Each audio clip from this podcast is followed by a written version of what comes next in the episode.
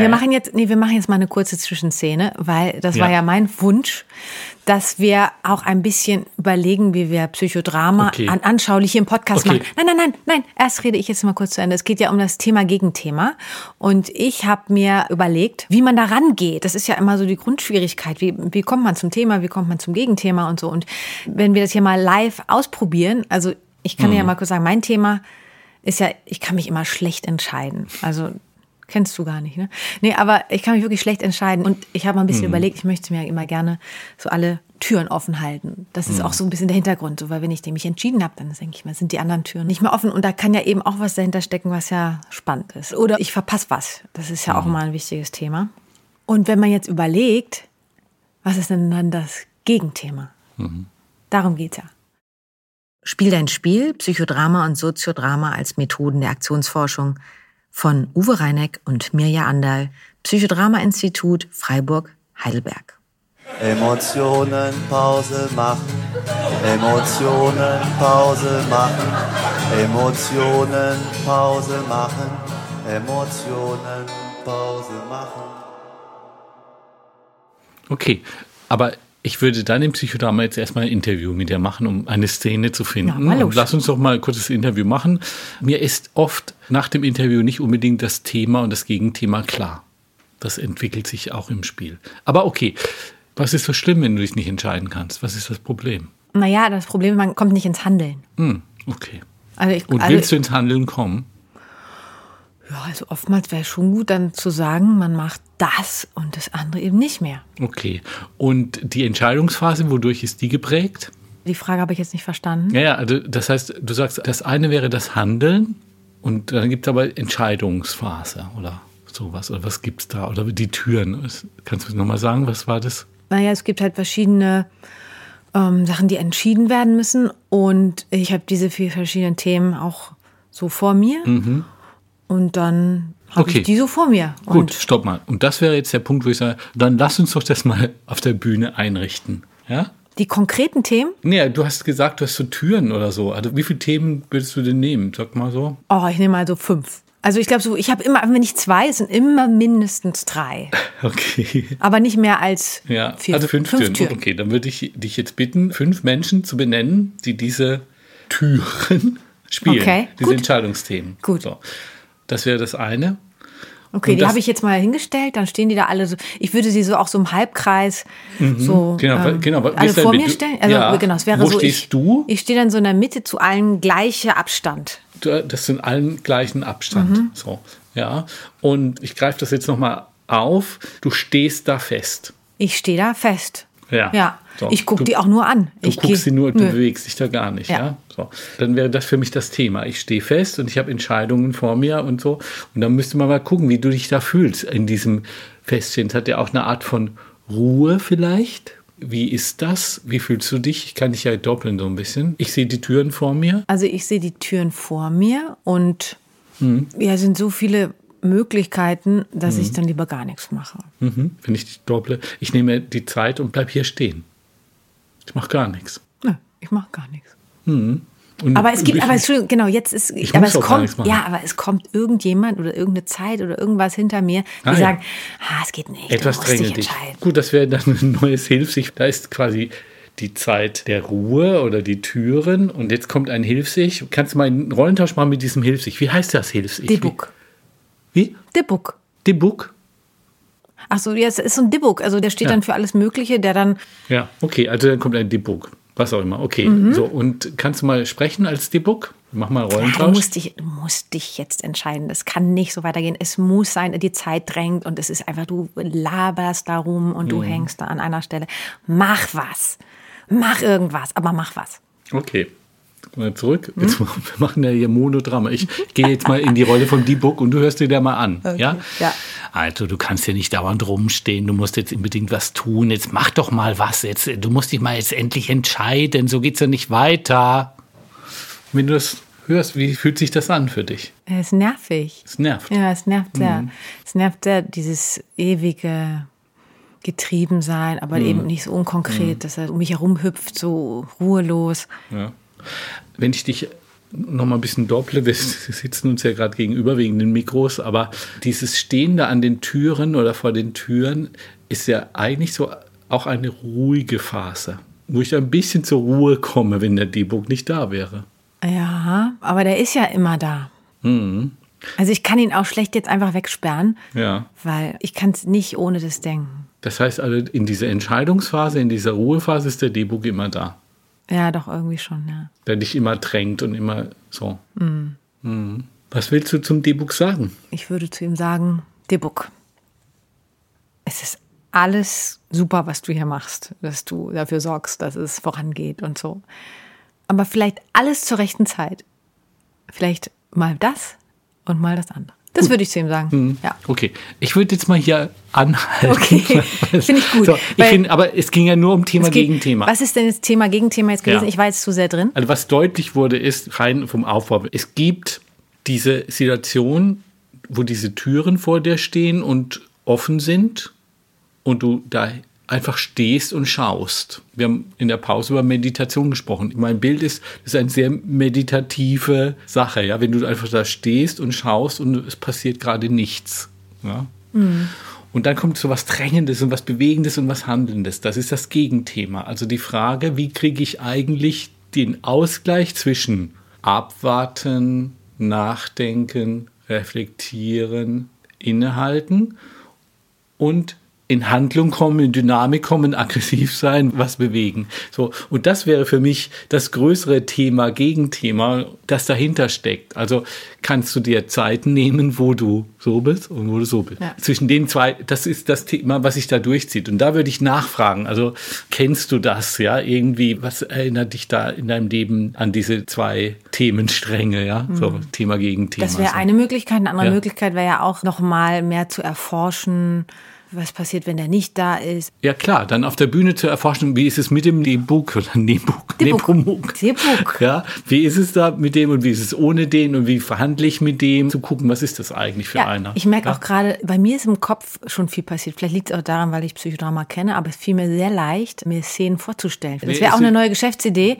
dass man halt das gar nicht mehr spielt, sondern nur im Kopf hat. Naja, die Online-Version. Ja, ja klar. Also man kann Ja, ja. schon sagen, dass wenn man sehr lange sich mit Psychodrama beschäftigt, dass die Probleme dann auch eine psychodramatische Struktur haben. Ich habe mal an Vielleicht. anderer Stelle gehört, wer in freudscher Therapie war, damals, der träumte freudianische Symbole und wer in jungscher Therapie war, der träumte mehr jungsche Symbole. So, also, Okay, gut. Ja, und so ist es mit den Problemen auch. Ich also, danke dir für das kleine Experiment. ja, sehr nett, dass, dass, das wir das so lange vorbereitet haben. Ja, endlich. Super. Können wir jetzt mal zum Podcast kommen? Ja, jetzt kommen wir zum Podcast. Okay. Emotionen Pause machen. Hallo Uwe. Hi, Mirja. Ja, das ist jetzt heute der vierte Podcast. Also ich habe aufgehört zu zählen. Aber ich nicht. Ich zähle noch mit. Das ist der vierte Podcast. Wir sitzen hier im Wedding. Gar nicht so ganz so weit von unserem Büro in Mitte. Worum geht's heute? Heute ist ein sehr schwieriges Thema. Zumindest in der Vorbereitung war es sehr schwer. Nämlich, warum hilft es eigentlich auf der Bühne, Szenen zu spielen? Das Psychodrama ist ja entwickelt worden aus zwei großen Ideen ja, vom lieben Herrn Moreno. Er hat ja ganz früh mit Stegreifspiel experimentiert. Das war das eine. Und das andere, dass er natürlich sehr eng mit dem Herrn Martin Buber, der hat so Bücher geschrieben zum Thema Begegnung und hat sich mit dem Begegnungsgedanke, Begegnungsphilosophie beschäftigt.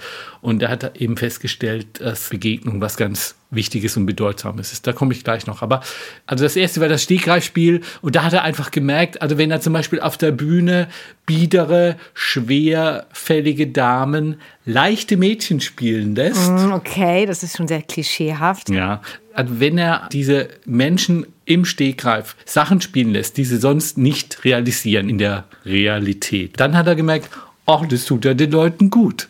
Ja, das ist ja toll, wenn die mal was ganz anderes spielen dürfen, ja, wie sie sonst eigentlich drauf sind. Das war das Erste. Und das andere ist natürlich, dass er Erfahrung gemacht hat als Arzt in Mittendorf in dem Flüchtlingslager. So, das war also nach dem Ersten Weltkrieg, gab es halt dann viele Flüchtlinge und halt da halt soziometrisch gearbeitet hat, auf die Gruppendynamik eingewirkt, insofern, dass er sagte, naja, wir müssen die Menschen im Lager ein bisschen anders lokalisieren und so, weil die sich ja alle nicht vertragen. Da hat er dann Wäre ja agiert. eigentlich auch ein sehr aktuelles Thema bei den vielen Konflikten, die wir haben, auch mit allem Möglichen. Gerade jetzt zu Corona-Zeiten. Würdest Ja. du dir das zutrauen? Also ich sage jetzt mal nichts. ja, also irgendwie schon, ja, so, das wäre schon was Spannendes. Also die zwei Wurzeln des Psychodramas ist auf der einen Seite dieser Begegnungsgedanke, also was in Gruppen geschieht, wie das Miteinander ist, wie die Rollenkonzepte sind. Und auf der anderen Seite ist es halt dieses Spiel, der Ausdruck, der auf die Bühne gebracht wird. Ja. Also wir spielen Szenen, Ja. aber arbeiten auch mit Gruppe. Also diese Dynamik, diese beiden Wurzeln ist so gesehen im Psychodrama das, was entscheidend ist. Gruppe klingt jetzt ein bisschen technisch, aber ich meine, der Begegnungsgedanke, so, also ich mache einen Rollentausch mit dir, ja, oder ich gehe in eine Einfühlung oder Zweifühlung und so, das war schon ein großer Gedanke. Also wie können Menschen zusammenkommen, wie können sie sich begegnen und so, das ist schon das ganz große Thema. Man kann ja auch sagen, dass alle psychischen Schwierigkeiten im Zwischenmenschlichen auftauchen, ja, wo sonst? Naja, ich Ja. finde, wir müssen jetzt ein bisschen zu dem Bogen auch kommen, die Wirkung des Psychodramas. Also es müsste ja so sein, dass es eine Art Seelenverwandtschaft gibt zwischen Therapie und Psyche. Ja, das hast du jetzt schön gesagt, dass es eine Ja, ich Seelenverwandtschaft kann gibt. auch schöne Sätze sagen. Ja, also wir müssen irgendwie eine Brücke bilden zwischen der Form, der Art und Weise, wie Psyche eigentlich funktioniert und dieser Therapieform. Ja, da muss ja irgendeine Verbindung sein, ja, sonst würde es ja nicht wirken. Und das wäre irgendwie die Frage, wie wir das hinkriegen. Übrigens, mein Wiener Freund sagt immer, die Psyche ist ein Hund. Ja, aber verstanden habe ich den Satz Nee, noch nie. ist egal. Also, gut, also wir haben gesagt, es geht darum, irgendwie eine Verbindung zwischen der Therapie, eine Seelenverwandtschaft zwischen der Therapie und dem, wie psychisches Erleben Das war läuft. bisher schon, So, genau, das ist jetzt genau. schon der, der Konsens. Die Frage ist, für was ist das eigentlich wichtig? Ist das wirklich wichtig, um die Psyche zu verstehen oder ist es wichtig, um zu verstehen, warum Szenen zu spielen helfen? Also es ist wichtig zu erklären, warum Psychodrama eine wirksame Methode ist. Okay. Das ist der Grund. Okay, ich habe es, glaube ich, immer noch nicht verstanden. Vielleicht gelingt es uns ja heute im Podcast. Also, Eine Therapieform muss ja irgendwie sowas erzeugen wie aufgrund meiner Lebenserfahrung oder sowas erlebe ich etwas als Störung, als Schwierigkeit und die Therapie versucht es dann irgendwie zu reparieren, ja.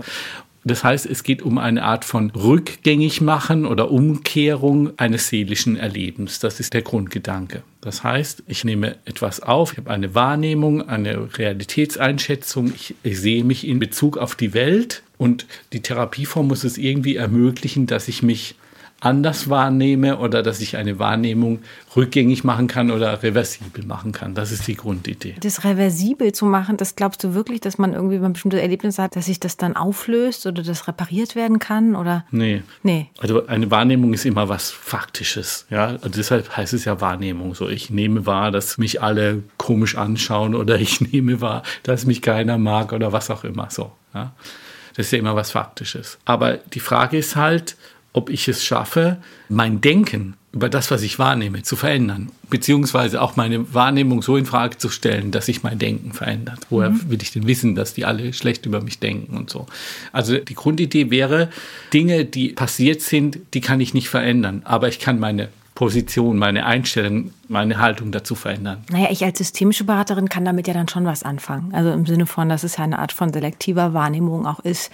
Es gibt diese Wahrnehmung und ich nehme die so und so wahr in dem, dem Blickfeld. Und wenn ich später andere Einflüsse, Interventionen habe, dann nehme ich plötzlich ganz andere Dinge wahr. Ja, und es gibt dieses schöne Wort, ich weiß nicht mehr aus welchem Stück, die Dinge sind weder gut noch schlecht, das Denken macht es erst dazu. Ja, das ist ja so ein Shakespeare'scher Satz und der liebe Moreno hätte ja sein Psychodrama gern auch Shakespeare'sche Therapie genannt. Aber auch, weil es eben Theater im Theater gibt oder Theater in der Realität gibt, so, weil alles durchs Theater aufgelöst wird. Okay, aber ist dann Psychodrama eine hilfreiche Therapieform? Das wäre jetzt ja, die Frage. Genau. Ne? Das, so. Und die Frage ist ja, was wir da eigentlich darstellen. Und dann kann man sagen, es gibt ja große andere Feld, das Thema Psychoanalyse. Ja, so, das ist auch nicht einheitlich, aber von der Grundidee ist, was stellen wir denn auf der Bühne dar? In der Psychoanalyse ist der Gedanke, es gibt ein Ursprungstrauma, es gibt irgendwie eine Ursprungsverletzung, die ich erlebt habe und ich muss zurück zu dieser Zeit, zu diesem Ort, gedanklich und real und kann das dann auflösen, ja, dieses Trauma. Das ist so der Gedanke. Es gibt ein bisschen grausliche Metapher dafür, wenn ich mir den kleinen Finger abhacke beim Holzspalten, dann ist das ziemlich blöd. Wenn mir das aber zwei Jahre später einem anderen kleinen Finger passiert, dann wird das erste Mal kleiner Finger abhacken etwas bedeutsamer. Das heißt, ein Trauma kriegt sowas wie Zuwachs an Bedeutsamkeit. Ich mache daraus eine Reihe, sage, ich bin wohl derjenige, der sich immer den Finger abhackt. Mhm. Ja? Oder ich bin derjenige, dem immer die Frauen davonlaufen. Oder ich bin wohl derjenige, der nie was geregelt kriegt oder so. Ja? Mhm. Das heißt, es entsteht eine Reihe. Deshalb haben wir ja auch im Psychodrama eine Szenenfolge. Und das heißt, Psyche, ich erzähle eine Geschichte von mir, ich bringe bestimmte Szenen in eine Reihenfolge und damit erkläre ich mich der Welt und wie ich in der Welt bin. So, das ist der Gedanke. Und im Psychodrama versuchen wir genau das darzustellen, ja, die Bilder hinzukriegen, die sagen, das sind die Geschichten, die mir sagen, ich bin derjenige, der nie was auf die Reihe kriegt oder der sich immer einen kleinen Finger abhackt. Das ist der Gedanke. Passt ja eigentlich so. perfekt jetzt die Überleitung, dass ja. wir das als Beispiel mal darstellen, dass wir von einem Psychodrama erzählen, was wir erlebt haben. Wir haben es vererbter Burnout genannt. Und der Geschichte ist auch wichtig, dass wir ein kleines Warm-up hatten, was jetzt nicht wirklich in der Gruppe angeleitet war, sondern das war ein Zoff in der Gruppe. Genau, es gab ja. in der Gruppe ein Gespräch über Terminverbindlichkeit. Also vor allem unsere Protagonistin, die Frieda, ja. ist immer ein bisschen zu spät gekommen und sie war nicht so verbindlich und so. Und das haben die anderen ihr rückgemeldet. Die erste Szene war so, dass Frieda eigentlich mit ihrer Freundin verabredet war und sie sitzt zu Hause und geht einfach nicht los oder geht zu spät los oder so. Sie sitzt da und es wird so ein bisschen deutlich, eigentlich hat sie keinen Bock drauf aber sie geht trotzdem. Und der Kompromiss quasi, die Psyche ist ein Hund, ist, dass sie zu spät kommt zu dem Treffen. Das ganze Treffen wird blöd, weil sie dann irgendwie eine Stunde oder was zu spät kam. Und die zweite Szene war, dass sie sich eine Szene aufgebaut hat, wieder im Büro, dass sie lustlos am Schreibtisch sitzt, so ihre Hände auf den Tisch stützt und eine Kollegin kommt rein und sagt ihr, ich habe schon wieder einen Fehler gemacht, irgendwie ist schon wieder alles blöd und das ist nicht das gemacht, was wir vereinbart haben und so und hat mir rumgeschimpft. Und dabei ist rausgekommen, dass sie eigentlich immer zu viele Aufgaben übernimmt. So. Das ja. traut sie sich dem Team auch nicht zu sagen. Ja, und ich meine, der Hammer, sie macht halt Fehler, ja. Und das kriegt sie halt vorgeworfen. Ja. Man sagt ja immer so, Fehler machen ist gut, aber ist halt doch nicht gut. Ja, und die dritte Szene. Du sagst doch immer, mach alle Fehler, wo geht. Alle Fehler, wo geht, ja, genau. Ich habe schon viele Fehler gemacht, aber noch nicht alle. ja, so. Also, die dritte Szene war dann, dass sie also als Achtjährige, sie hat es beschrieben, in ihrem Zimmer ist und ihre Mutter kommt halt rein. Immer kommen bei uns die Mütter rein. Aber ja. die Mutter kommt halt rein und fühlt sich eigentlich sehr behaglich und sehr gut. Und ja, ich weiß nämlich, ich war nämlich selbst ich und war ihre Geborgenheit. Ja, sie fühlt sich geborgen und das alles gut und so. Und dann kommt halt so durchaus eine gestresste, überforderte Mutter rein. Wobei man da jetzt mal sagen muss, also das war dann die Sarah, also mit der sie vorher Zoff hatte. Ja, die bekam dann in dem Stück die Rolle dieser Mutter und die sagt, jetzt bring doch mal den Müll runter oder mach doch mal was irgendwie sowas war. Ja, so das war die Szene und sie geht dann halt runter und wirft den Müll naja. Wirft den Müll neben die Mülltonne. Ja, und das haben wir ja wirklich in eine Psychodrama-Methode, ja. Slow Motion, ja. ganz langsam. Sie nimmt den Müll und will ihn in den Mülleimer werfen und dann macht sie einen Fehler oder bewusst, also ich weiß nicht, und wirft den Müll neben den Mülleimer.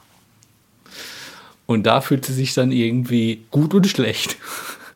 Das war die Szene und das war halt in eine Reihe gestellt. Also das stellt sie in eine Reihe.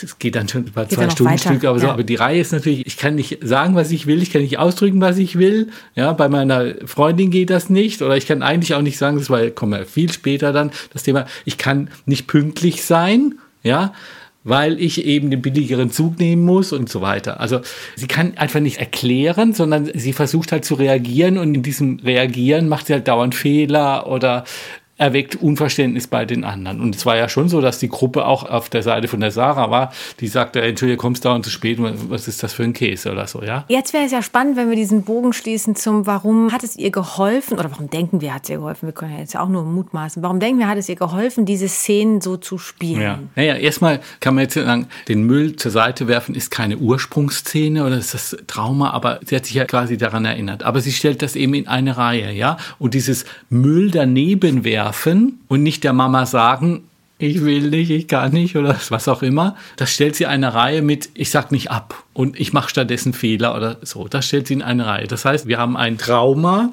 Müll dann nicht werfen oder ich kann mich nie gegen meine Mutter durchsetzen. Das aber quasi an Bedeutsamkeit gewinnt und es zu einer Art von Muster wird, ja? Sie erzeugt ja da immer negative Negative Vibrations. So, und negative nicht- Vibrations so. so. Und das ist die Erfahrung. Und das bringt sie eben in eine Reihe.